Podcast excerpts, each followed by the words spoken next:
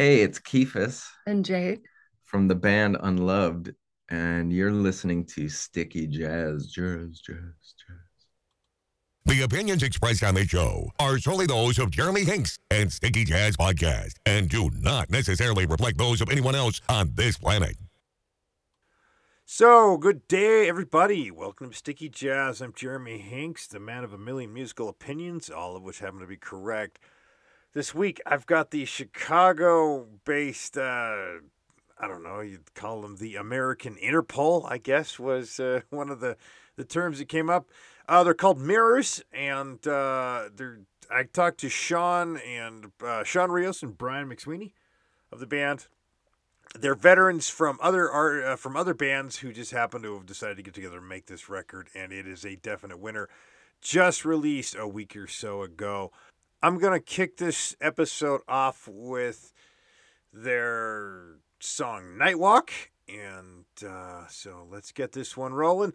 By the way, everybody, uh, just out of a, a, good note here, it was Record Store Day a couple weeks ago, and uh, popped into Gray Whale there in Salt Lake City. Well, they're actually they have the one in West Valley City, Taylorsville, Utah. Um, it is one of the bigger vinyl shops I've been in in a very long time, and uh, they seem to have a they they just have a great selection. And uh, I'm just popping a good word for them. So check out Gray Whale on Redwood Road in Salt Lake. Their socials are up there. Um, I they were where we bought CDs back in the 90s and now it's all about vinyl. They are a 60% vinyl shop is everything that they sell and uh, they are a place you guys are going to want to check out. So look up Gray Whale again in Utah in Salt Lake. And with that, I'm kicking us off with the song Nightwalk by MIIRRORS. Let's all sit back and sticky up the jazz everybody.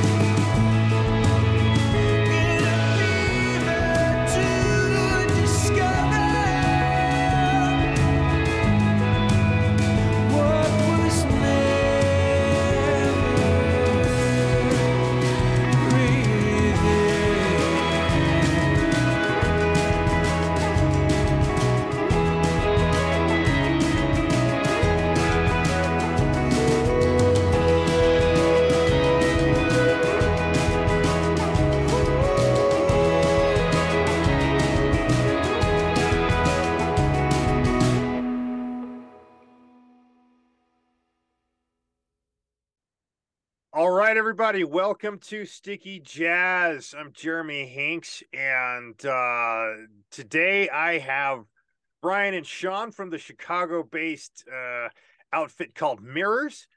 And uh, they've just uh, were they've just released an album called Motion and Picture, and uh, we're going to be covering that and just some of the some of the history that these guys have. Thank you for the, coming to the show, guys. Thank you. Thanks for having us. Having us, appreciate it. So you're outside there, Shawn. Looks like you're uh, you're getting a bit of sun out there where you're at. Beautiful right now in Chicagoland, that's for sure. Yeah, I, I'm I'm in Salt Lake. We had snow here yesterday, so um, it's wow. we're yeah we're still in the middle of winter here, sort of. You know, if I like, it's it's crazy that we're still getting snow this late in the year. Um, but uh, yeah, let's see. So this is what happened, right? I was talking to your publicist about somebody else, but you were on the the the the listen to Howard later playlist Mm-hmm. and because uh, he's always sending me stuff i get probably 11 12 bands a day from him and i'm like just going through and i'm like okay wow. and, and you, you, guys were being played while i was typing an email to him about something else and i just said hey man you know this this MIIRRORS uh but th- these guys are really good and then before i know it he's like well do you want to talk to him and so here we are so this is the uh so you have the release of motion and picture which is, I guess, that's your first full length album. Is that correct? Correct. Correct. Okay, but you guys are veteran musicians, as far as I can tell. I've seen plenty of other stuff from you guys out there. Uh, Brian, you've got your own solo work as well, uh, although your hair is a bit shorter on the uh, on the Spotify profile there. Yeah, that's an old picture. So I, I'm wearing a wig. Oh, it, okay. No, I'm not. Well, I just I I've been listening to a lot of Chicago bands lately. I just I went and shot Ministry and front, Frontline Assembly last weekend, and nice. yeah, I'm I'm I'm big fan of all those guys, right? Ministry and Thrill Kill Kult, and pretty much all the whole Wax Trax. I mean, Chicago's just a wonderful town for for music. And so I, and I know you're probably not I, I don't know would you play with ministry? That would be a hell of a show I would think. But it was uh it was a crazy loud metal you know show that uh, they gave us on uh Friday night with Gary Numan and Frontline Assembly. It was just awesome. And I just think why can't why can't Salt Lake make these kinds of bands? You know I mean we're I mean, we get we get Imagine Dragons and that, but you know nothing as good as uh, that type of stuff on a continual basis there. Um, so the new album, uh, I, I guess I'll dive into some of just the history of it uh, in a bit, but well, I was listening to the song "Gunshot Glitter," and that was the first one that just came up on the okay let me just grab this and play and i was listening to it and it sounded a lot like a mix between muse and u2 with freddie mercury. And it was wow. it was fantastic. I, mean, I was like this is like i'll take all of those. You'll take all of those. Okay. Well, i was like this is really good and then I was just, and then I was like, wait a minute, isn't that uh oh that? And then I heard the Jeff Buckley in it as well. So, oh, that's why, yeah, okay, it's the Jeff Buckley song, and that's why it kind of goes that direction too. What made you guys pick that? I mean, Jeff Buckley, how can you pick which one? But uh, why why that one? I guess to start with, on the Jeff Buckley side. We've we've both been Buckley fans for like quite some time, and um, after Shawn and I were considerably I'd say a, a, decent way along in the writing of the songs that would be on, you know, motion and picture on the first album. Um, Shawn just came to me one day and he was like, "Hey, let's. Uh, I got an idea. What do you think about it?" Um, and he he brought up, you know, what do you think about us covering this song?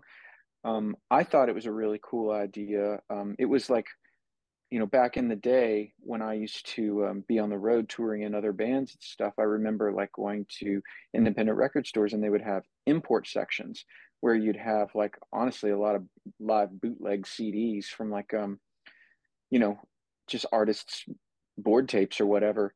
and um like in Europe and stuff like that. And in an import section, I I bought sketches, you know, as soon as it came out, and I noticed that um on the Japanese import there was an extra song, but um only on the Japanese import version on the on like the uh the the demo CD of sketches. It was Gunshot Glitter, and I mean it was a relatively unknown song for a very long time, and I think part of the appeal of Shawn's idea to me was like, well, it's you know essentially an unfinished song. There's it, there are really beautiful elements in it, and and um, I love you know kind of where Jeff's mind was going, but there's also some meandering here. Like this very much does feel like an unfinished idea. Um, on top of that, Shawn had a relationship with Jeff's actual drummer from Grace, Matt Johnson. Um, they had known each other for a handful of years, and it was Shawn's idea also to you know see if maybe Matt wanted to be involved in the track. And we just thought, gosh, what a special thing this would be if we took this song that we both really love and just take a stab at it and you know to make it even more special have matt be a part of the process of arranging and kind of bringing together some you know making it our own. And and something that um you know in our first rehearsal we'd had Shawn and i had thought about it a little a, you know before we got together with matt in a room to to really try to flesh it out. Shawn and i had gotten together and thrown the song into pro tools and we were toying around with what an arrangement could look like. And we started running the idea ideas by Matt when we were in the room. And and one of the things he said was like, you know, Jeff would have been all about this. He would have loved this. With Jeff, there were no like sacred cows. Anything he'll you know try anything, see what happens, and nothing nothing is too precious.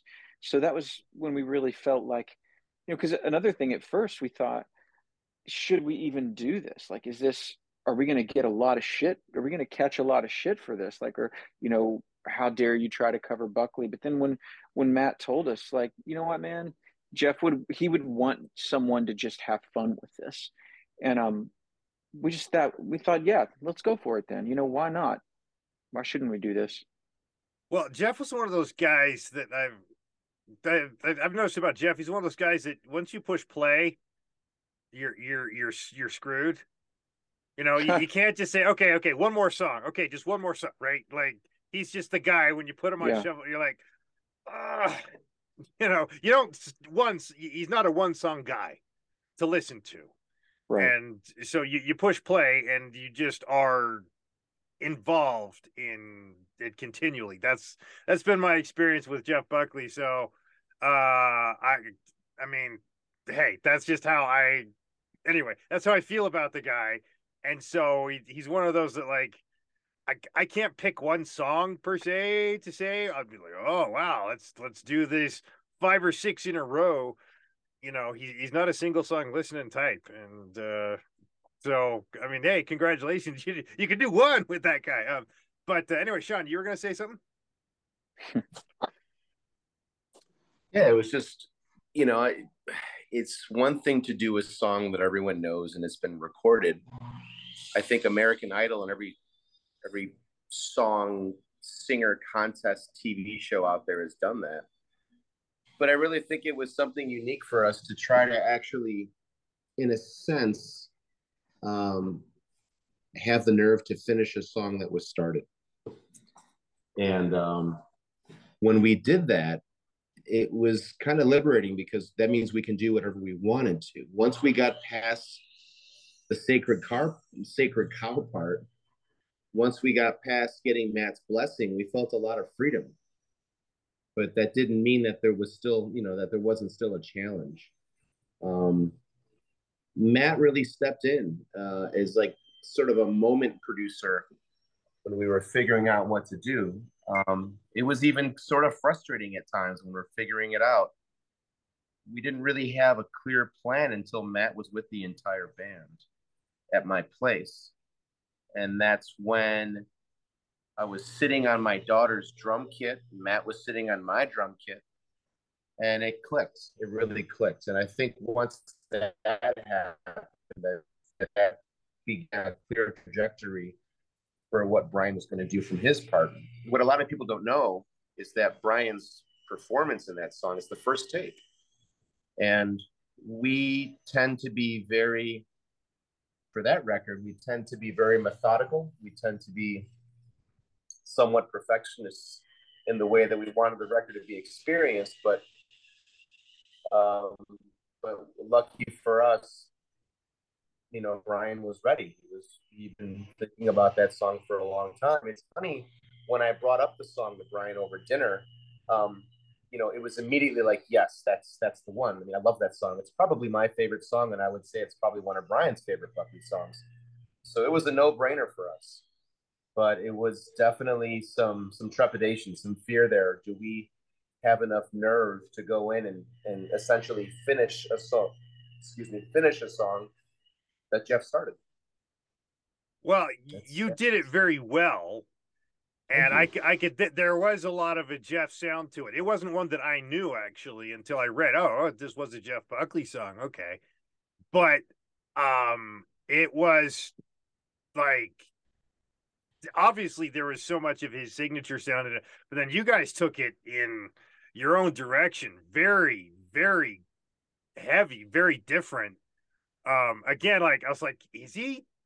Wow, that's got some Freddie Mercury there and the the, the whole Muse kind of science fiction vibe, you know, science fiction soundtrack, and there's a Muse where, and and I like, and there was some Bono esque feel to it. I'm like, damn, he's he's like going for broke here with this record. But then you're saying that was your only take, or that was your first take, uh, apparently your first one, which yeah, yeah, that's right. I mean, wow, to do that first time around. Whew my hat is off to you. That was so hey, well done, man. Sometimes you get lucky. sometimes you so any takes after that, you're like, no, no, no, wasn't as good as the first one. So that yeah. Geez. Well, some of the best serendipitous moments are when you're just saying, let's just try this. And it, it goes. Obviously, that one went really well for you. Um, it just it's a great piece on the record. Uh, but one of the things that I, I realized about the whole of the record as well is that no two songs are really alike. It's like you guys really made it a point to squeeze a whole bunch into each song, but there's no real like patent like sound that I could say is per song, right? It's like they're all very different entities. They all sound really different, almost as if you're different bands a lot of the time and i i mean i just was thinking to myself how do they how do they do that? Come up with so many ideas. Okay we're got all this is squeezed into this one. And then to make something so different just on the next track. Um talk about how that songwriting came in. Because you guys really do have a talent for that. To, to like say okay we're gonna make an album that each song is gonna be different and good but each one is going to be clearly distinctly different from the previous song yeah, I really appreciate that. I think, um, I mean, that's huge. That's like one of the biggest compliments I think I, I've ever heard. Because, like, that's how I think about the albums to me that most influenced me in my life were just like that, like Purple Rain, like George Michael Faith, like, um, I don't know. I mean, I could I could name a handful of albums like that, and I think those are my favorite albums where every song feels like you're in a different room and feel and, and looks like a different color and gives you a different sensation. I think it's um it's interesting because Shawn and i really for most of the songs on this album there were a few that came from older ideas that we we made our own. But for the majority of the songs on this album Shawn and I started writing them with Shawn on drums, me on guitar and vocal. So really just with a, a really bare bones approach to like the very basic what could what what is the most important part of this song and we just kind of dressed them up you know from song to song and, and we went through and asked ourselves for each song like what what does this song need to be its best without doing one ounce more than the song needs? You know like how can we and i know that sounds weird because some of the songs do sound very dense and produced but it's like you go through a song section by section and if it isn't there yet it's not there yet. And sometimes you have to take things away and sometimes you have to add things. And i heard um I was having a conversation with a friend who's a producer last night. I thought it was super interesting. He was telling me about um, something that I'd never heard, which was um, I can't remember the guy's name. It was one of the engineers that worked with Michael Jackson um, on a, on a lot of. I mean, he, a famous engineer. His name is just escaping me right now. Sure. And he was um, the guy I was hanging out with last night was telling me that he'd watched this interview with this producer, and the guy was saying, "I always knew when something was like when when we were." Getting there when we were getting close because Michael would start dancing and and and you know uh, just moving in the room. And he's like his, and that translated into the to the thought and kind of the mantra of you got to keep michael moving you know because when he stops moving that means the part isn't really quite working yet. And i think that's really how we approached these these songs. Like we knew when knew when more work needed to be done but they all did start with a very bare bones you know just Shawn on drums me on an electric guitar trying to work out the fundamentals of what you know what, at, at its basic essence what is this song? So which one of you was dancing when you knew you had it? Which, i mean which one? Well it wasn't as much dancing as much as it is smiling grinning for us. Okay. it's like when we look at each other and we like, got okay, that okay all right grin all right. on our face and it's like yeah this is good. Then it's like cool okay all right, so that was your litmus yeah, test. I, I would, if you're if you're both grinning like that, then then you knew it was good. Okay. What were you saying, Shawn? I would yeah. I would say that as far as the first record is concerned, we had the luxury of not having a band when writing the first record. Okay. And as strange as that sounds, as strange as that sounds, and as dismissive as that sounds, it's really not. It just allowed us, like Brian was saying, to really focus on the bare bones. A lot of times I would get excited. I still get excited about things. Brian is very good at keeping a tempered approach at holding off on the excitement. Let's let's investigate first. I tend to go more from instinct as a player, from instinct, uh, from from the first thing that comes to mind. I just go for it. Brian tends to really be um, a lot more thoughtful in the moment and a lot more um, open to, to to to what it could still be and that in the middle is is really a, big part of that first record I, I love how that came about um, eventually we slowly began to put the band together as a, as a five piece band that we are now but the record was finished while we were still a four piece it didn't become a five piece until the record was essentially finished, which is interesting because we knew that we had to have that extra sense of, of skills, hands, feet, another body to fulfill what we had already put together on the record. And it was just a matter of finding that right person to do that. But yeah, it was it was really nice just focusing on what needed to happen, not what could happen, not you know uh, it was it was a real centered focused thing. And so, i learned a lot from brian at that point you know. So i guess you this you didn't have all right we have we have a previous record and thus we have some expectations of what we want to do or don't do this time around. This was just nothing hi we're starting from scratch here to make well i mean a couple of singles but to make this record is new right I, and, and I guess that was what you're saying. So it didn't matter the yeah. band or any previous work that we did. We are starting new with this. I mean, you guys are veteran musicians from other bands, plenty, obviously, but this was your first one together. And uh, from what it sounds like, uh, it was we we don't have anything to base what we're doing this off of. Uh, I guess, and uh, I, I came out magic, man. It was it was fabulous. Yeah, um, awesome. So the song Sinistry, okay. Uh I liked how that started out. I really liked how that started out. It had like this Gary Numan dystopian wasteland sound.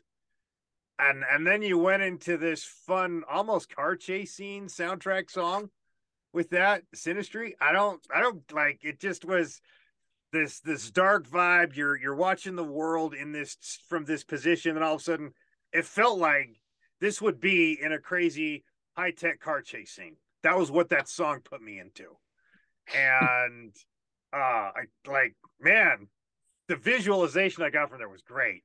But uh let's see. Uh, uh let me see if I got the lyrics right. Is there something you would like us to know uh, that we to know that we don't? Now you belong. We'll give you something you can take uh, to keep your mind right.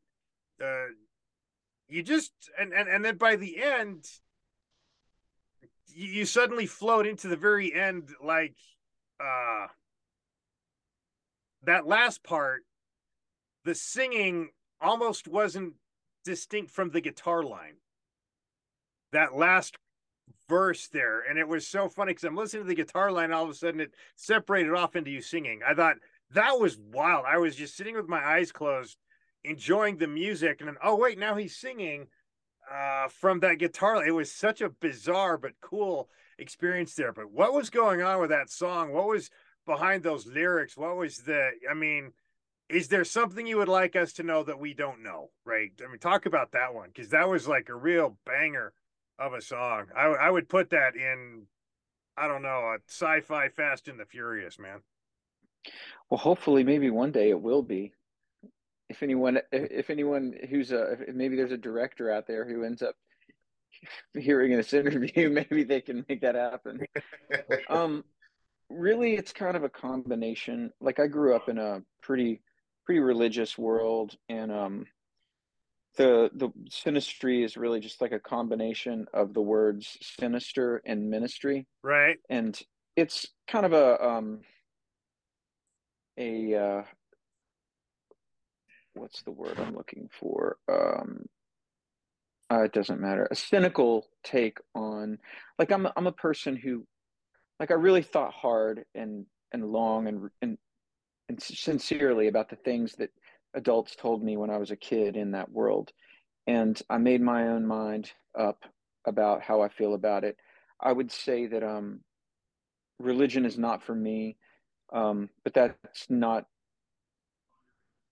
in any way the same thing as spirituality, and um, I think uh, just having a real front row seat to all things religion. Um, you know, I think it um, it reminded me a lot of, in a lot of ways, there were a lot of parallels in that world um, with like the the book Animal Farm, not Animal Farm, 1984, George Orwell, 1984, 1984 yeah, and um, and kind of the way I remember sitting in a pew um, when I was a teenager and listening to this kind of old timey Bible thumper guy screaming at the congregation, telling everybody that they needed to get up and come to the altar like every Sunday. And I just remember looking over at this one guy one one week and he was just like going to pieces in, in his in his chair. And I mean the preacher was really really getting after him like just screaming. And and I saw the guy get up and come down front. And it's like that's fear and abuse.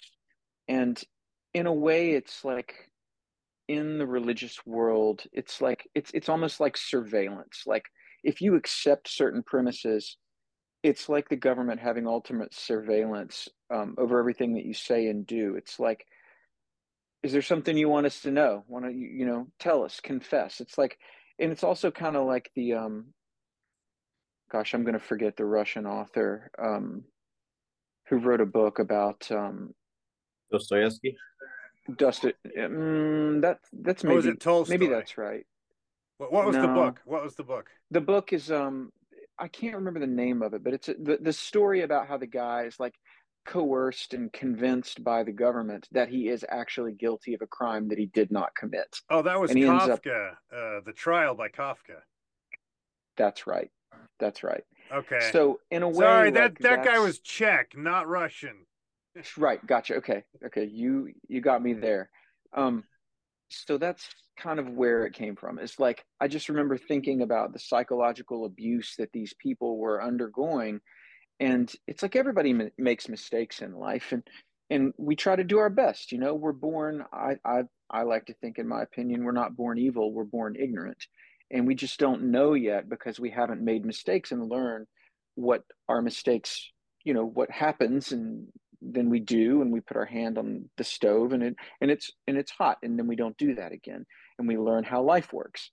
And um yeah i mean i just that line in particular it was for me like is there something you want to confess? Do you want to give it all up for us? But then once you do we have control of your your mental internal state and we always will. and, and that's the line now you belong right. So you've confessed to us yeah. now you're part oh now now we can accept you because you've okay and not only can we accept you but now we own you. Yeah. and we always will. As long as you believe that you're beholden to us as an institution you belong to us. Okay dude i was raised mormon. Enough said. Mm-hmm. okay. You know, I, was, I, I, spent yeah. so much time in that where literally you, you, had to go in and tell them everything to right. get into good graces.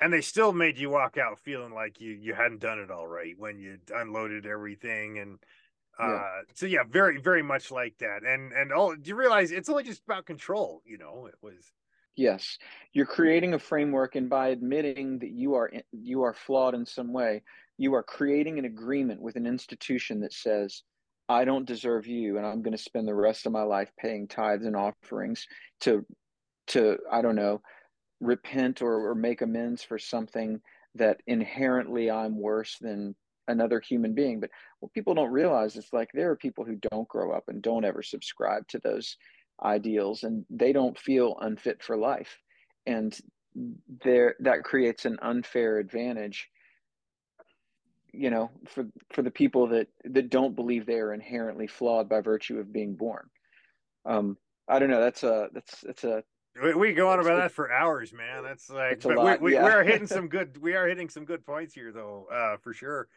um definitely deep thinking um uh, let's see the song "Where Do We Go." Also, a lot of fun, good song. That started out with some nice distortion. I like the distortion at the beginning. You know what I'm talking about, right? The guitar, just that that grinding sort of uneasy yeah. sound. It's like, oh, this is going to be cool. And then you killed it with that bass line. I mean, it was a good bass line, so I kept following it. But uh, I mean, that bass line and that riff, that was just great. That stayed through the whole song.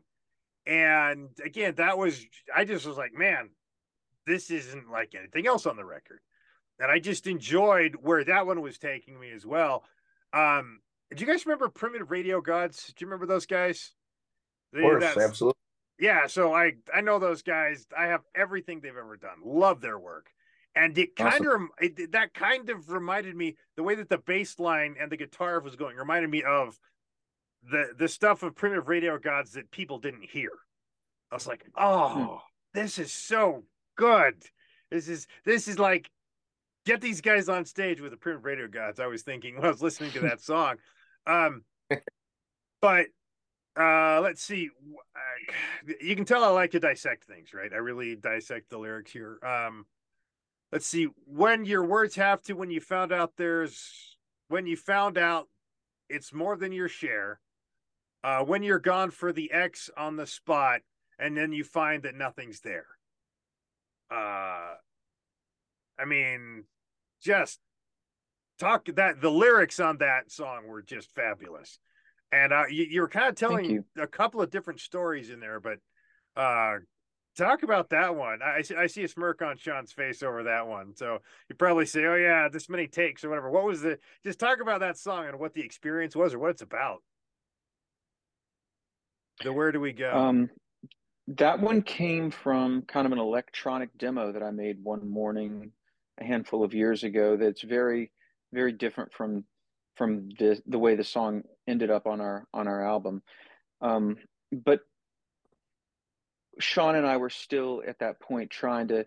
That was one of a few ideas that started out very differently from how it ended up on the album, and we really were trying to take you know our new ideas but also some of some of the ideas from other you know from the past that we really liked and to make them fit with you know how can we do this where the two of us can work this out with our hands and instruments right now and that's kind of the direction that we went with was this this um the, you know the tempo the way the song currently ended up and it's it's a very interesting song it's very unlike like it's it's a weird song it's a like like the pattern that Shawn came up with is very unconventional.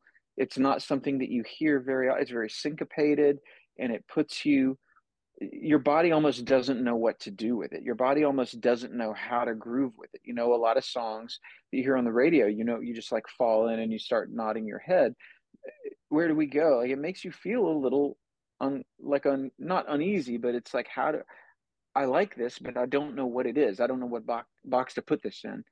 Um, lyrically, it um, it came from this idea that I have that um, uh, we spend our whole lives looking for things that we think we want. I think one of the lyrics in the song is um, when you rise to the times, but you don't know what to want. Um, yeah, that was it. Like yeah, you don't know what lives... to want when you're pushing the boat up to the top when it's coming, and yeah, yeah, you don't know what to like want. You spend so, so much what... time.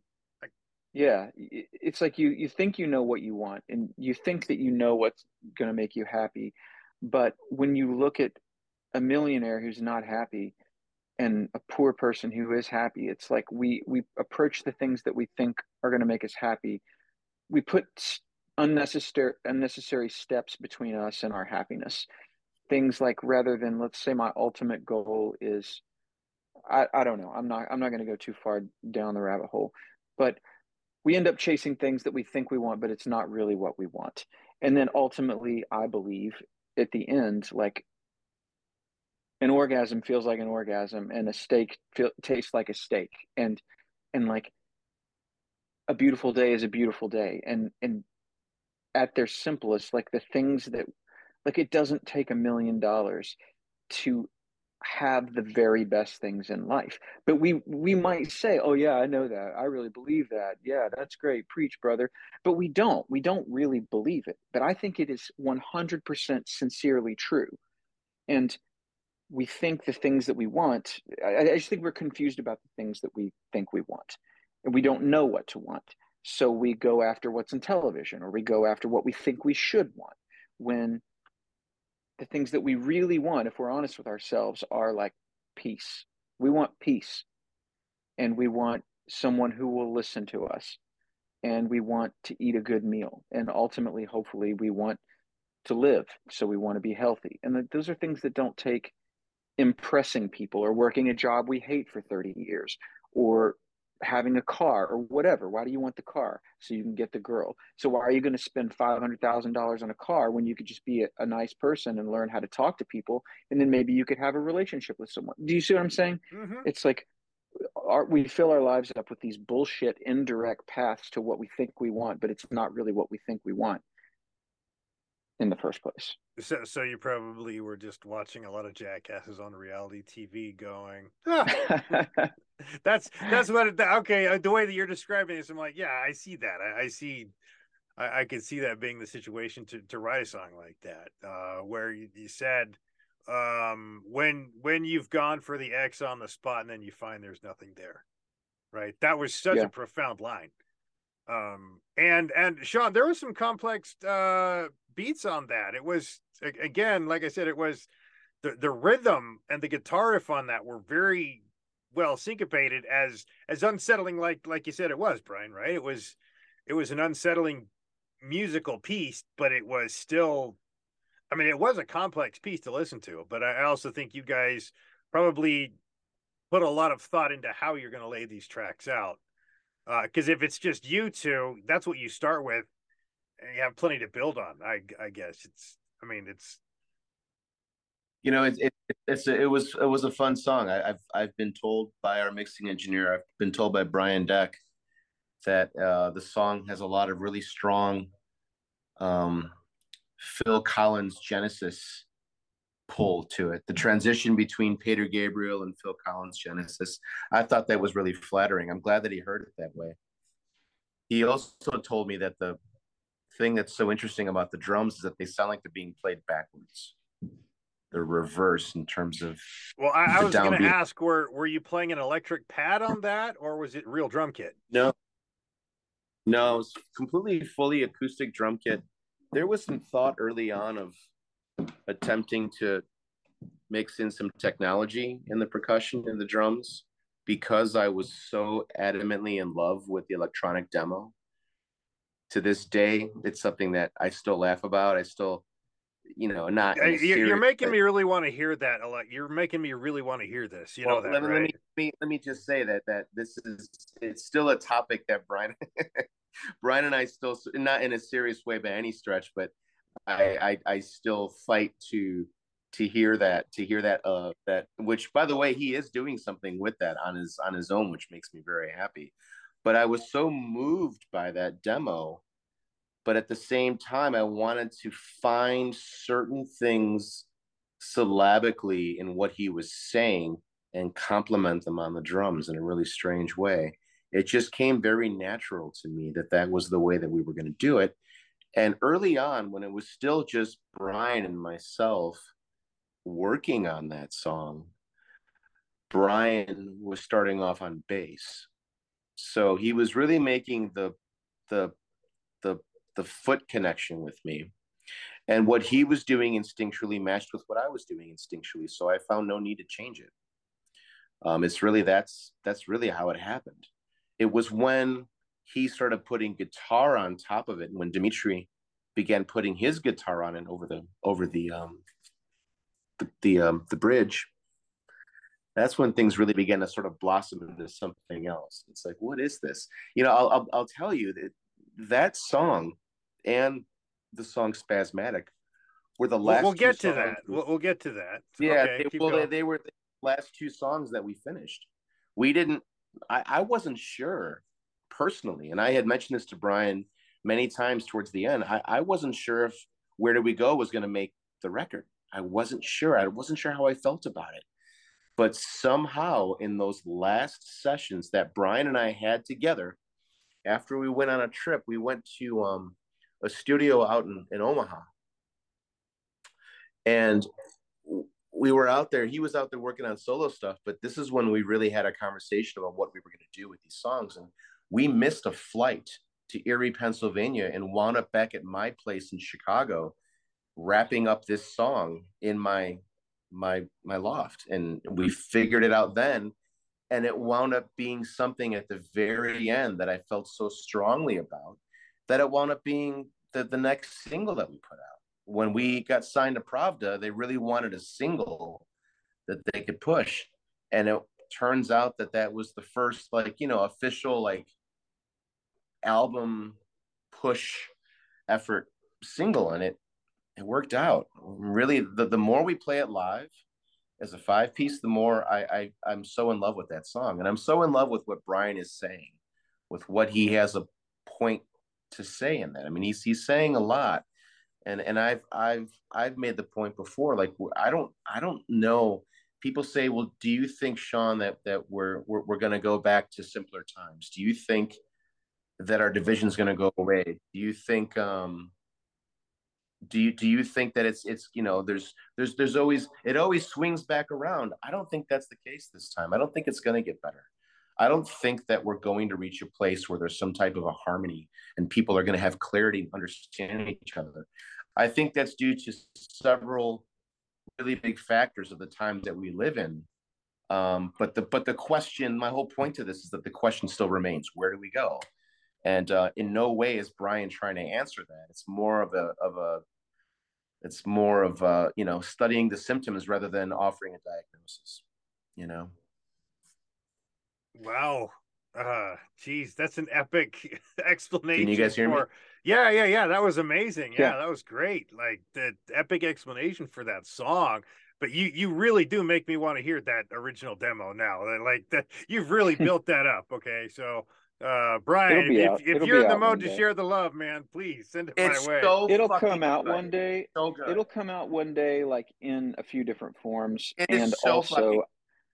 I feel like also one day our um, original, our original like first and second and third rehearsals playing together. I feel like some of those memos are going to come out too. I feel like some of that stuff needs to be heard you see Shawn sitting there going, "It is so fucking great," and I'm like going, "Wow, that's that's funny to have somebody praising each other's work like that in a band." To say that. That that really like speaks to how you guys work together. You know, I we've been very prolific from the first time we played together. It and um, it's really special. Like I've never written with anybody else where we were able to be this prolific. It's like you can count on it. You can set a fucking watch to it. Like if Shawn and I get together, within five minutes of picking up our instruments, we're going to come up with an idea that that we're going to want to put on an album or the the seed of an idea. You know. Well, so let, let me ask on that because does I is the the note here says you two met on a flight 22 years ago. Mm-hmm. Uh, right. And and so that was 22 years ago. What happened between then and now to to make this record? That you obviously you, you'd been making music in other places, but why to mm-hmm. put an album out as this band now?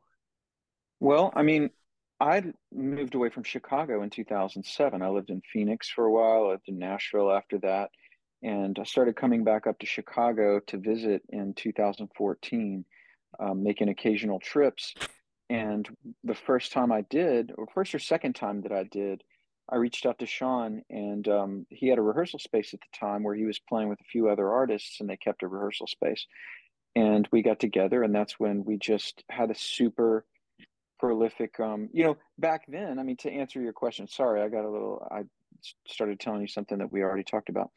Um, back in you know the early 2000s, mid 2000s, when we met, we were both playing with other artists. So it, you know, we Shawn was playing with, gosh, at least five different artists at the time, and and really hustling. And I was in another band that was doing music full time, and we just, it, you, you know, it just we were doing our own things. And then I moved away. I was in Phoenix, and I um, started making some solo music then for the fun of it um, moved to Nashville. So like it really just wasn't obvious to us until I started coming back up to Chicago and, and it's like, well, why don't we play some music together? I wasn't playing with a band at that time.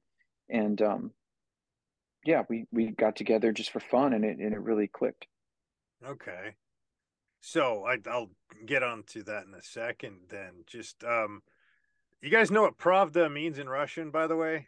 Do, do either of you speak no, Russian? It means truth. Yeah, I looked it up, but I can't remember. It means truth in Russian. That's cool. Yeah. so I, I, I like that. Yeah, I speak Russian, so I'm um, not fluently, but enough. Wow. Yeah. Yeah. That's cool. You would love our you would love our our guitarist Dimitri. You would love talking with him. Uh well, my again, my my Russian is meh, you know, um I was hanging out with the guys in Strangelove, the Depeche Mode Experience. I don't know if you know who they are. They they're the biggest Depeche yeah, Mode tribute band. Yeah. And I their their yeah. lead singer, he's he's Russian, and I was they were here a couple weeks ago in Salt Lake, and I was like, "Hey, Kakrapavaicha," and he looked at me and he just kind of shook his head like, "No, not gonna speak Russian to you," you know. So, but he but he's like, "No, no Russian, man. It's all English," you know. And That's uh, fun. Uh, yeah so but um yeah that was just kind of interesting like prob the records yeah man that's the uh that's uh that's what it means is is truth in the russian so um love it. yeah well i when i was a kid i grew up in the dc area and for some reason we got on the mailing list for the russian embassy somehow and we would get all this propaganda from the russian embassy and I would be like, "Oh, hey, check that out, man! New magazine from the Russian embassy." and it was called Pravda, and I was like, "Okay," and I had to go and start learning a lot of Russian that way, and that's how I learned what no truth shit. Yeah. yeah, true story. So, um, wow. Yeah, but I, I speak German and French and Dutch because that was where wow. I. Yeah, I used to live in. I served my Mormon mission in, in Hamburg, Germany and so I learned German living there for years, but I also grew up speaking French. Used to live in France. I went to a French university in, in Montreal. So uh, yeah, I, am all like, so languages are all kind of bit my bag here. So that's very cool, man. Yeah. Um. So enough about me. Um, what's that, Shawn? No, I, I that's extremely impressive. I that's that's wild. Yeah, but I can't play like you guys. So I mean, hey, we have our talents, right? Um, so uh, wolf in wolf in sheep's clothing.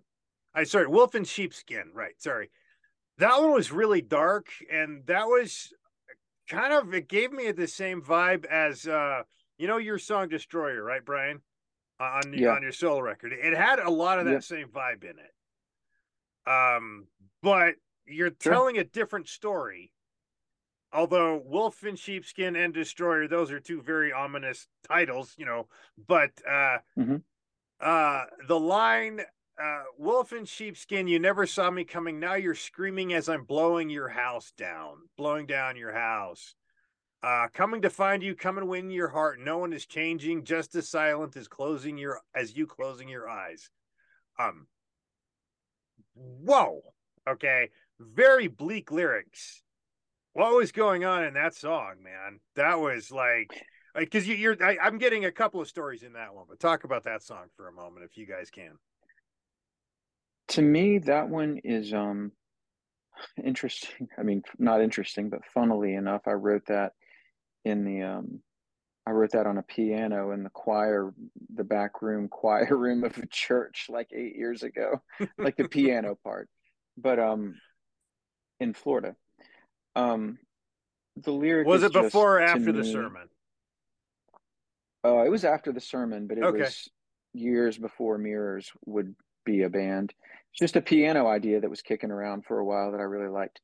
But the lyric is really about how I view. Um, it's kind of like it's not the same thing as um, Sinistry, but it's like the idea that with this new surveillance state is like um, we're going to hit a threshold, and I believe that we already have, where people act differently because where, where people are going to stop acting like humans because everyone knows that everything you say and do is being recorded and that fundamentally changes how human beings act in the world and with other people. And the technology i mean it really came in with i mean if we're being real the patriot act. Mhm. but you know technology patriot act whatever it would have been it wouldn't have been what it is without the technology that that was used. But it's changed it's changed what it's like to be a human in relation to other humans. So like now like the the kind of just like no one is changing no one is no one's standing up anymore. There's not really much we can do. We've hit this point where all you can do is just kind of be sorry and, and close your eyes and keep moving forward and pushing the pushing the cart or whatever you know? Like it's a bummer. It's not a song of hope. But i mean it's re it's real. It's reality. It's like uh, i don't see it going backwards I, I just don't see how it could. I think that um it's just like i've had this idea for a while and this might sound really weird and it's not a f- really fleshed out idea but there's an idea that i have that like the modern like um not professional curated and filmed and maybe even professional curated film but like pornography in a way especially like amateur pornography is like a last ditch throw at ultimate freedom because if you can't blackmail me because because your your nakedness is like the most vulnerable thing that you have besides your internal thoughts right Mhm. and if you go ahead and you show the world your nakedness then they don't have anything on you they can't come to you and say if you preempt that then they can't come to you and say oh we see you. We see who you are. So it's almost like a rebellion against control. It's like i'm gonna i'm gonna go there first. And I think there's a weird connection between that and like surveillance. Like if if you believe that there's something you're afraid people are going to see or know about you or find out about you, then then somebody has control over you and it's going to change the way you interact with other human beings forever. And I think that idea of surveillance is uh I mean, I don't know. I don't know what else I could say about it. Oh, that is heavy, but no, that is the point that Big Brother, look, man, we have the internet. Big Brother knows what you're doing. They they they Yeah. know everything you're doing. You know why? Well, because they know where you go online. They know what porn you're watching. They know what music you're listening to. They know what what newspapers you're reading online. Right? Like like that is what we have right now. We are in Big Brother. Just the internet. Yeah, Yeah. a TV screen in your house that watches you and and Correct. reports back everything that you're doing. That's that's that's what That's we have. literally Yeah. from 1984. It is 1984. Yeah. Um. Although a point that you, you want to like, I um, I do computer forensics. By the way, that's that's my job. Is I I do computer and I teach it for universities. I teach it to law enforcement students.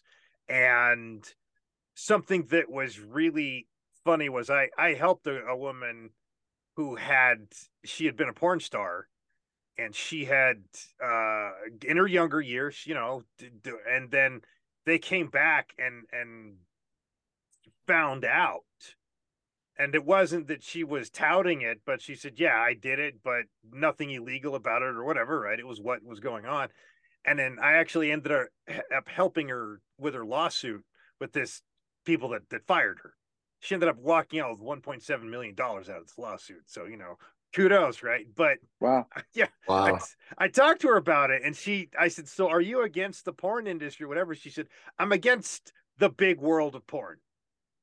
Okay, because the porn stars don't have as much say in what goes across as Right. as I think we should. She said, I am all for the DIY amateur porn. That's all, you know, and she's gonna go and, and work in uh as an attorney work representing sex workers you know, on that exact point that you just made, that you know, once somebody's been seen naked out there in the uh DIY amateur porn thing, there's nothing that you could hold against me, man. That's all out there, kind of thing. And I just, I you made me think about that. I'm like, yeah, she, she went through a lot, but she walked out with 1.7 million. But it's basically saying, you know, back to everybody, you know, you can't hold this against me anymore. You know. Um, Yeah. So, but man, like you, you guys really put a lot of thought into. There's a lot of thinking into your work, man.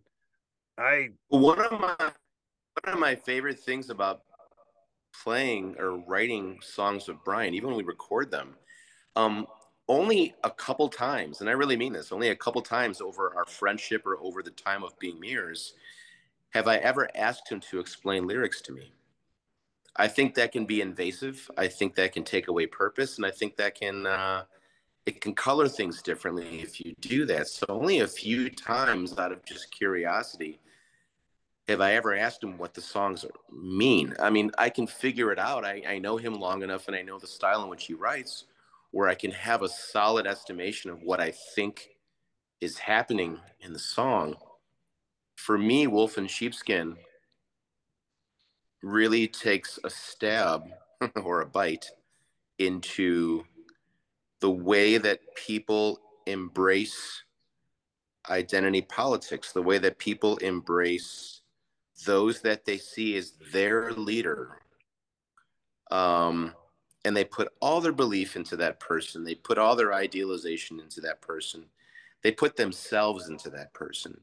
And what happens in the case of Donald Trump, who creates a cult of personality, you have someone who claims to, you know, no one knows the Bible better than I do.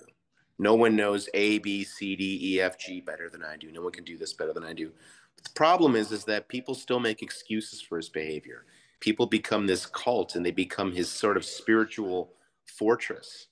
And they begin to follow this man into the so called paradise of America being great again and the problem is is that he really is a true in in, in in the way I see it, and the way that it's even pointed in scripture. He is a wolf in sheepskin, and he is a, a, a, a, real a real great deceiver. you know, oh yeah yeah And like it's people- to say Daniel eleven. I would say he was he was the guy spoken about in Daniel eleven or Yeah, absolutely, hundred percent. And and it's and it's and it's sad because here are people who claim to have a real faith, which is which is commanded to be nonpartisan. It's commanded not to take sides. It's commanded not to be of that world, and yet they want to own him to own others. and it's it's really sad. There is there is no going back. Brian's right. There is no going back in that. But lyrically, that's sort of what I. The more I listen to it, that that's re- really what hit me about that. Um, so just just on that it, note, if if you were to say, I need you to explain this to me, do you think it would affect how you played, or would would it change how you approach playing? No, no, it wouldn't affect how I played it at all. But it, it would just it would just color my perception of the song. But I, oh, okay. I, I really try to give Brian that space. Yeah, I really try to give Brian that space. I don't I don't ask a lot of questions about that. I don't I, I've I, you know I mean it, that those are his words. I stand by them, and most of the time I agree with those words. I would say 99% of the time I agree with those words. Um, yeah, it's just it's just for me as a fan. I mean, I, I, I sort of came up after meeting Brian. I became a fan of him and his music, and I was I was removed from his music. I wasn't part of it yet. I wanted to be, but I wasn't. So for me, it was really just from being a fan, just like any other records or the band I'm into. I, I like I like I like sometimes the anonymity of lyrics. I like to to decipher them on my on my way of understanding the record after play after play after play. That's fun for me. And and also wanted to respect Brian's sort of lyrical privacy even in the writing process. Some bands like to sit down on the floor over lunch and everyone discusses the lyrics. I've seen really wonderful documentary footage of bands that really go over their lyrics and they share them with their bandmates. I think that's beautiful. I think that's wonderful. I think it's a great thing to communicate. And everyone gets behind that and understands it. But Brian and I've never really needed to do that you know the songs sort of speak for themselves and i i, just sort of follow suit that way wow. you know I see because for me i'm the guy who i listen to the lyrics i get all worked up i watch the videos i try and say okay what is what was going on here what did they mean what was you know and uh yeah that's that's why i do what i do i love being able to ask you guys about all this you know there's some there's so much to what you guys have put together. It's um uh let's see. What about uh let's see, you had mentioned parallax earlier, right? And uh this is the this is like the almost goth. I mean, warming yourself by the fire, come in from the front line. That's not blood on my teeth. I just come in from the street into the into the place where we eat. Um, and then the next line. So, okay, I was, uh, let me just explain. I was on the treadmill at the gym listening to this song uh, a couple of days ago, and the line, uh, you soldier on with a pocket of pills or whatever, right? And I just like had to stop and like, you know, put my feet on the side of the treadmill, let the belt keep flying, scroll back a little bit and go, okay, what was that one? And I, I was like, this one, I need to get on this. What I need to get a note on this one. What this this song, like like it hit me that hard that it wasn't like, oh, I could just keep running, man. I got to stop and and and and take a note and say, what what is this one? Uh, I mean, you're you're talking about that's not blood on my teeth. Uh, and taking you know you, you, you soldier on with a pocket full of pills or whatever. Um i was feeling like okay this is ptsd this is i have seen combat. This is you know that uh the kind of the, the the story in the song by dire straits brothers in arms you know yeah there was that because th- there's the line "My mountain home, leave us alone," but there's also the Hurt Locker, Jeremy Renner's character, who just said, "I need to still be back in that." And I, it's a I, great film. It's a very I, sad film, but it's a great film. Right, but I, I felt it. I felt both of those things in this song but among others yeah. but those were the two main stories right the the brothers in arms i've got my mountain i'm just going to stay up here but God, I need that. I that I felt some sort of purpose being in there with bullets flying around me because I still felt like I was doing something right or fixing something or whatever. Right? That was what I. Anyway, I, those were the two extremes of that song, and uh, yeah. I, I never could figure out parallax. What does that mean? But the rest of the song, please, just like that from somebody with PTSD, I could say was I, I related a great deal to so much what was going on in it. That one is um, about coal miners in West Virginia, and the exploitation of coal miners in West Virginia, which is where I grew up. Okay. Yeah, that one is um I was just reading about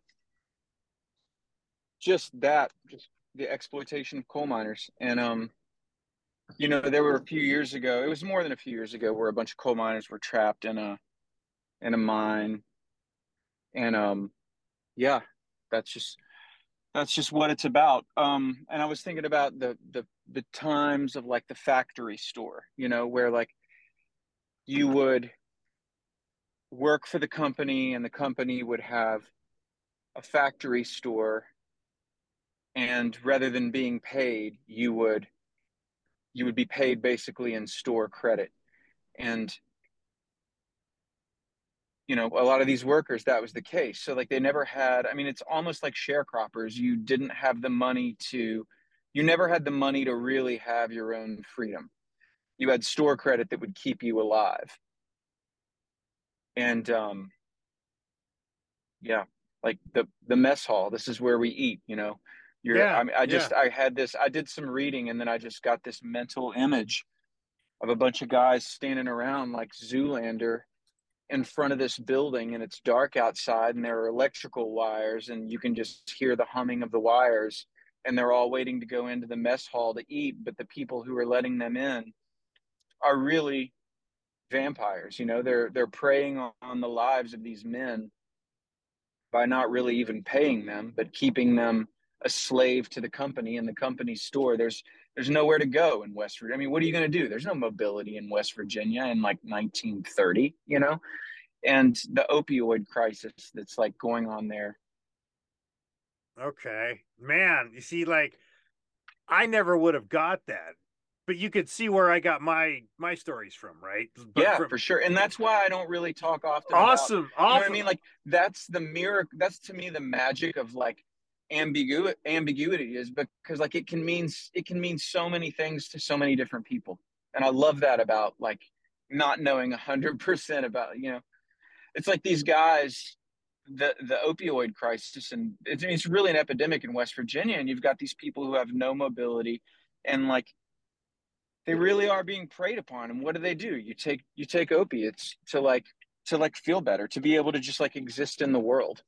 And like the respirators like you know the coal miners who can't Yeah. breathe anymore Wow, man, you guys, you guys do very intense work, and I, I, I mean, I like, I'm sure you're you're not offended by my take or what that meant, or, or what? Or, no or not in what- any way no Right, Hey, you're man like, no i'm just like really thankful and honored that you took the time to listen to the songs and to even think about the lyrics that's really special Oh, I, I love It is the really music. an honor. Yeah, I, I, I love the music, but that that's how I that's how I roll, man. If I hear it and I really like it, I'm gonna go digging into it. Okay, like I can't.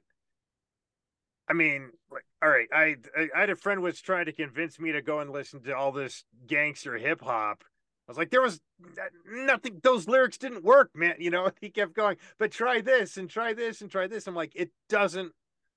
You know, I, I'm not there's nothing abstract about yo i want to blow that bitch away with my big red you know? It doesn't work right? You know i i don't what you guys are laying down there is like hi here's some words and it could mean this but you go where it takes you right? That was that's pretty much what i've been getting from from this conversation but your your lyrics are so in depth. You guys put so much thought into your music and lyrics and the the sounds of it. I mean I, I can just imagine, like you said, your engineer going like, "All right, man, let's do this. Let's make some magic happen." Right? You know, your engineer probably hears some really awesome stuff that I could only dream of. you know, hmm. because I mean, like I'm he's saying, a really got- solid guy yeah, well, shoot, that I mean, like you said, you you if if you guys are just working and then you're smiling, then you know you've hit it. I'd love to kind of I'd you know, I just think, wow, what was that session like? What would it like to be in there? So um I got a whole bunch more questions, but we are coming up on time here. Uh let's see, talk about are you guys doing uh a, a, you guys got a tour plan for this? what what have you got for direction there? And uh... yeah, yeah, we do. We're actually about to start announcing some tour routes. I think we'll begin in uh, late June and we'll be on the road for a large part of the year. For the rest of the year, um, we'll be out. Um, in terms of the end cities for those routes right now, we're looking at New York City, we're looking at Detroit, Minneapolis, Nashville, maybe as far west as Omaha. If we can go further, we'd love to, but there needs to be something going on there for us.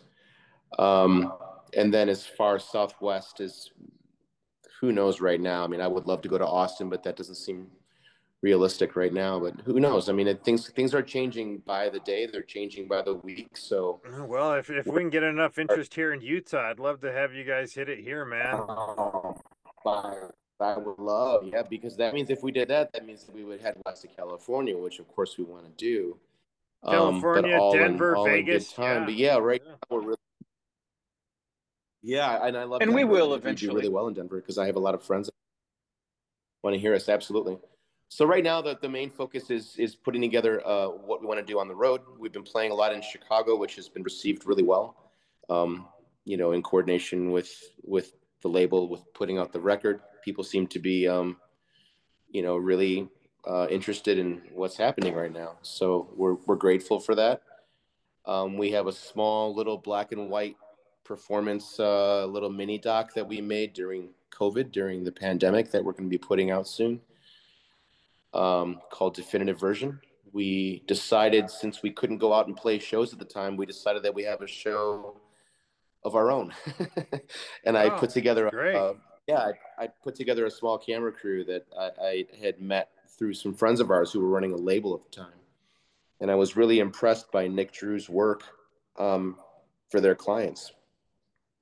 So after several meetings with Nick and several meetings with Brian, uh, we decided to get together and, and make this little film. I'm not even sure what to call it still, but it made a short little film that will be actually be the first episode of, of many to follow um, in partnership with Narwhal Studios with Brian Deck, with sort of documenting these really wonderful bands that we believe in, these bands that we're interested in, the way that I that I have in my mind the way that I want to do it. And then at the same time, we've been writing a lot. We have most of the material for record number two. Um, okay. We're not really going to say much more past that, but but I, I can say that we've been trying out a lot of that material live, sort of interwoven with what we've been playing from the record, and people seem to be really into it. I mean, now that we're writing as a as a five piece band, it does have different legs. It does have a different type of um, activity. It, it's just a different thing, and, and I'm really excited to to do something about it. Um, you know, it's it, it. You can only be a two piece. You can only be a duo for so long when you have the ambitions of a band and a record, and we're so proud of that. And that Brian and I still plan on writing together, just the two of us. That won't stop. Um, in fact, I wanted to make a point earlier. Brian was talking about how at any given time, things arise, things come up. I mean, just for this last batch of rehearsals that we had a couple weeks ago, I was setting up my drums in this photography studio that we were re- rehearsing in, and immediately caught a couple notes, a couple uh, a phrase that Brian kept playing over and over again, and he began to sing and I was putting my floor toms together with the stands, and I, I right away I just asked him what was that, and he already knew that I had interest because he's like, "Oh, don't worry, I have it recorded in my phone. We're gonna go back to that." I mean, it was just just that's how it works with us. It's it really is immediately. I, I could hear everything happening that wasn't us. I could imagine what the guys were doing. I can imagine what I was doing just from hearing this simple phrase and this melody that was coming out of Brian. It was just absolutely beautiful. And in fact, a couple days ago, I, I, I, caught up with him on and I was texting him. I'm like, you know, I'm already imagining these things. It's really all it takes for us. There's something about Brian's that's just so inviting and it just comes so easy. Well, I, I I build a lot of visuals on if the music's good and then the lyrics can get in there. I really build a lot on them. Uh, you know, um, I, I'm gonna. Cl- so, what what do you guys want me to start the show with? By the way, uh, what, what, your what pick, song do you want me man. to play? Well, Whatever no, that, you're feeling, that's your man. pick. I'm I'm I'm playing this out with Nightwalk. I'm just gonna explain why. Okay. Okay. Um, I, because it's my favorite song of yours. That's why. Um, okay. That's a good Nightwalk- enough reason. was like, I mean, down the long hall to where the voice calls from the dark, daydreams on a split screen, measures what's come and gone. I mean, bleak, but very much along the Big Brother I- idea, right? The daydreams on a split screen. I'm like, man. I'm sorry, man. There's a train that's about to go by me. I'm I'm gonna mute the phone while you're Sure. talking. Like you, like that's one that I would say a toss up between Lou Reed and Shakespeare on on those lyrics right there. Um, it was Oh my goodness. Yeah, I mean that line, like just the, the lyrics in that song "Nightwalk." Yes, if I'm gonna Lou Reed and Shakespeare, yeah, it just was so well done on that.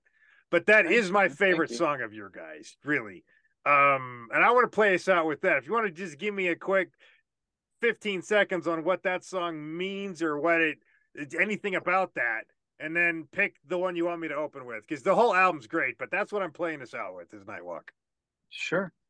I mean, that song came from, that was the only song on this album that didn't come from an idea that started with myself and Shawn. That came from um, kind of this little, uh, this little loop, instrumental loop that our guitar player Dimitri came up with.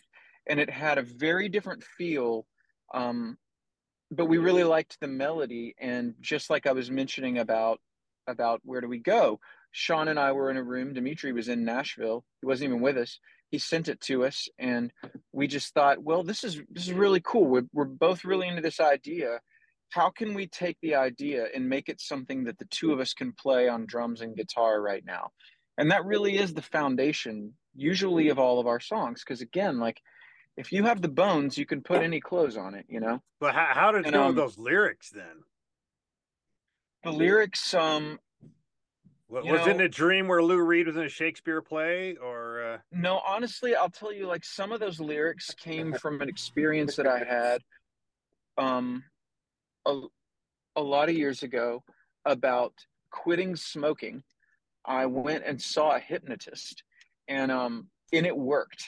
Like I was in a place where also I was ready to quit smoking. I really was, but I still there were just vestiges of the habit that were left around, but I saw a hypnotist and the process there's this mental exercise that a lot of hypnotists and therapists use where you imagine um, you walk into a movie theater and you're sitting in the back of a movie theater and you're watching a, a screen and then the screen becomes a split screen and the idea is that you imagine yourself um, you see yourself on one screen you know performing the habit and all the worst parts of the habit and then you see yourself on a second screen and you see the um, you know what your life is like without this habit. And um, that was kind of like the genesis of of some of the you know some of the ideas of the song. And like and really the song is about making peace with um the expect the, the the possibly unrealistic expectations that you might have for your own life. Like when i was i mean i remember being 28 years old you know and thinking i was in a band at the time and i remember being 28 and just thinking like if i don't have a major label record deal by the time i'm 30 you know if i'm not making a living making music with like sony records or or epic or whoever by the time i'm 30 then like i can't imagine a way forward in my life. Like i can't imagine what what would be worth living for you know if that isn't it was all i wanted. And it's you know we change as we get older and we we um things are more or less important in different times in our lives but um gosh just like thinking about how later in life i mean that's really the lyric you know in a fever to discover or recover what was never really there. And like it's it's interesting how we hold these expectations for ourselves based on we we we attach our value as human beings to things that never existed right? Like that was never a reality. I was never on columbia. I was never on capitol.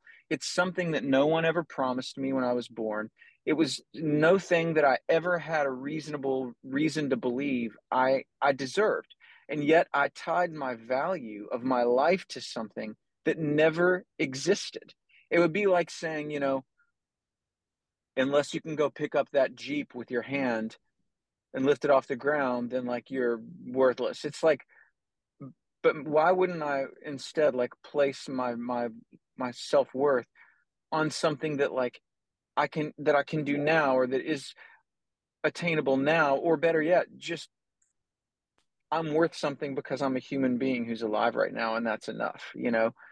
Um, so it's just kind of like an examination in a way of like with the hypnosis thing of like maybe hypnotizing myself in into like a healthier way of of thinking about living where I can just be okay being and that's enough.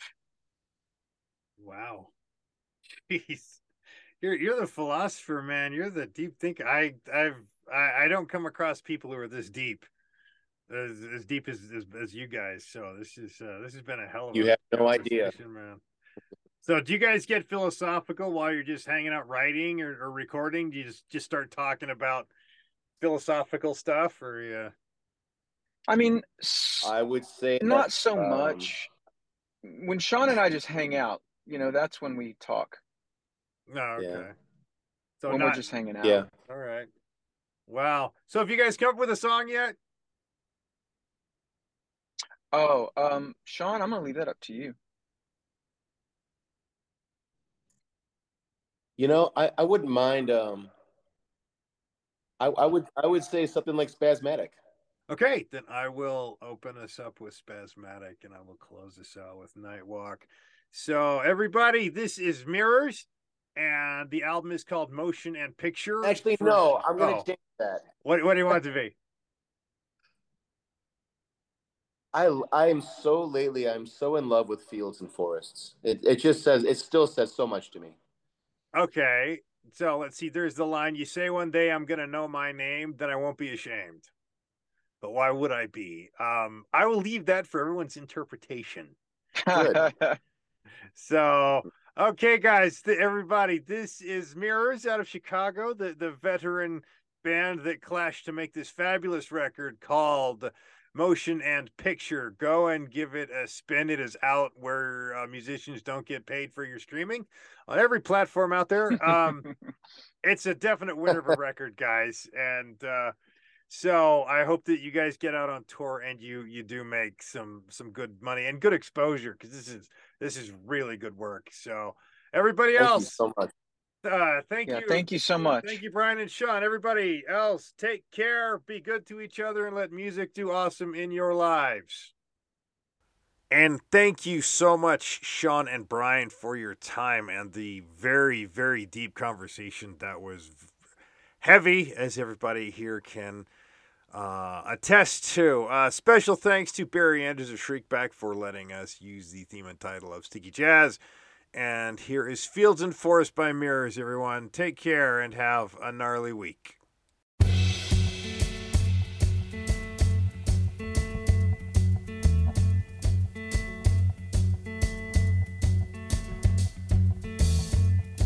As I walk among the fields and forests,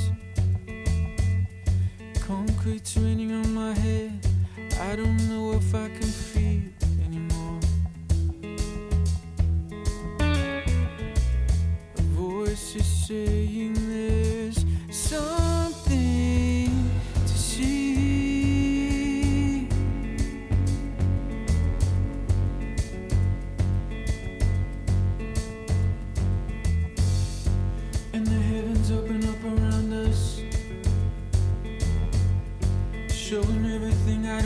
understand. You say one day I'm gonna know my name. Then I won't be ashamed. But why would I be?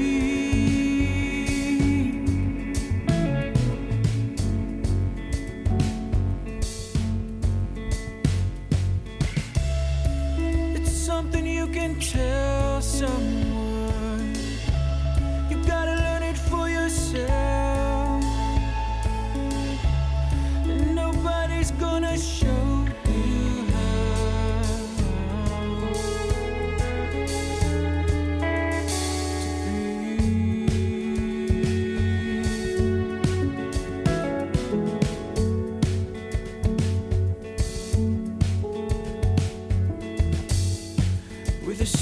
Choices all around us, there's a voice bleeding in my head saying, Just go bravely now. Past invisible lines. Then somebody said, Just get to the chorus. Trapped in a box, tears running down your face, saying.